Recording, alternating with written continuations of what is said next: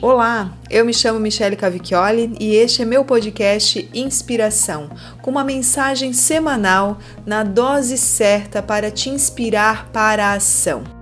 Eu escolho a vida e você? A vida que foi dada por Deus através dos meus pais. Não há nada que pague ou compense essa grande dádiva, essa preciosidade que é a vida a minha vida, a vida que eu tenho, a vida que eu faço, a vida que eu fui ensinada, praticamente domesticada, mas que eu também escolho e aprendo todos os dias. Percebo muitas vezes que eu não dou conta de tudo da maneira como eu gostaria de dar. Então eu paro, respiro, compartilho com alguém, fortaleço-me para seguir em frente ampliar o meu olhar, encontrar novas saídas e possibilidades.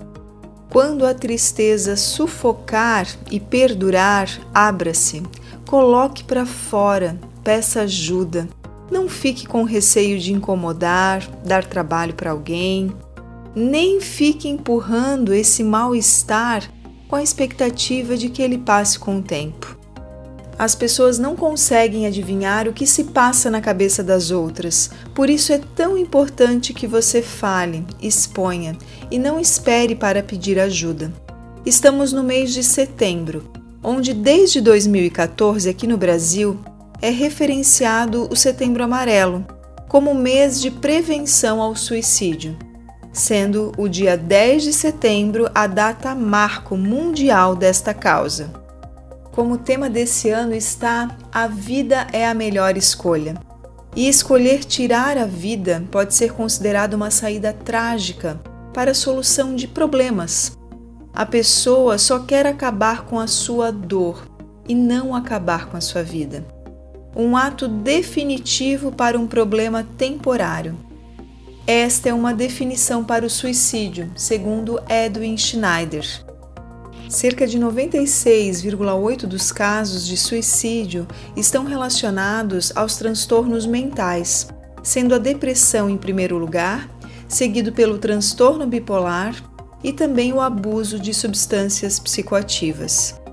O áudio de hoje tem dois principais objetivos. Primeiro é alertar você a ter uma atitude atenciosa para com você mesma, com relação aos seus estados de humor ter essa autopercepção de como você está se sentindo, qual a frequência e permanência de um humor triste, por exemplo.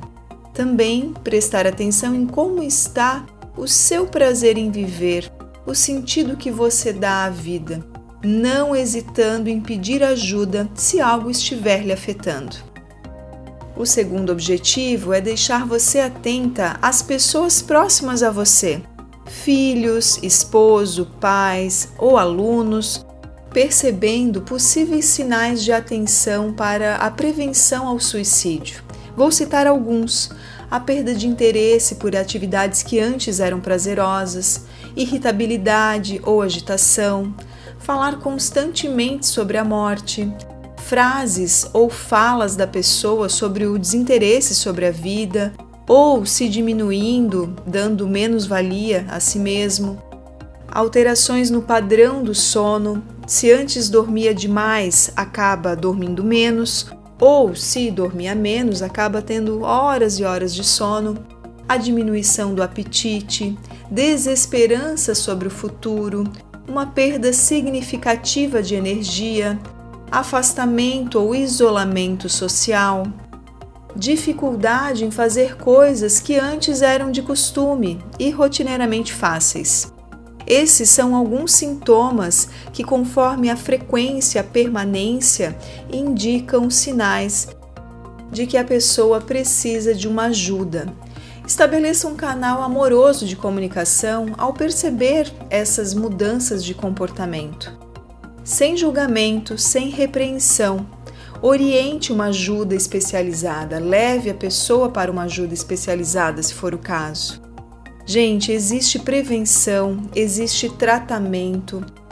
Quando entendemos que existem fatores psicológicos que interferem na nossa saúde mental, o tratamento ele pode ser direcionado de uma forma mais adequada. Para os problemas existem outras saídas. Eu estou aqui para contribuir e desejo que você faça uma excelente semana. Um grande abraço!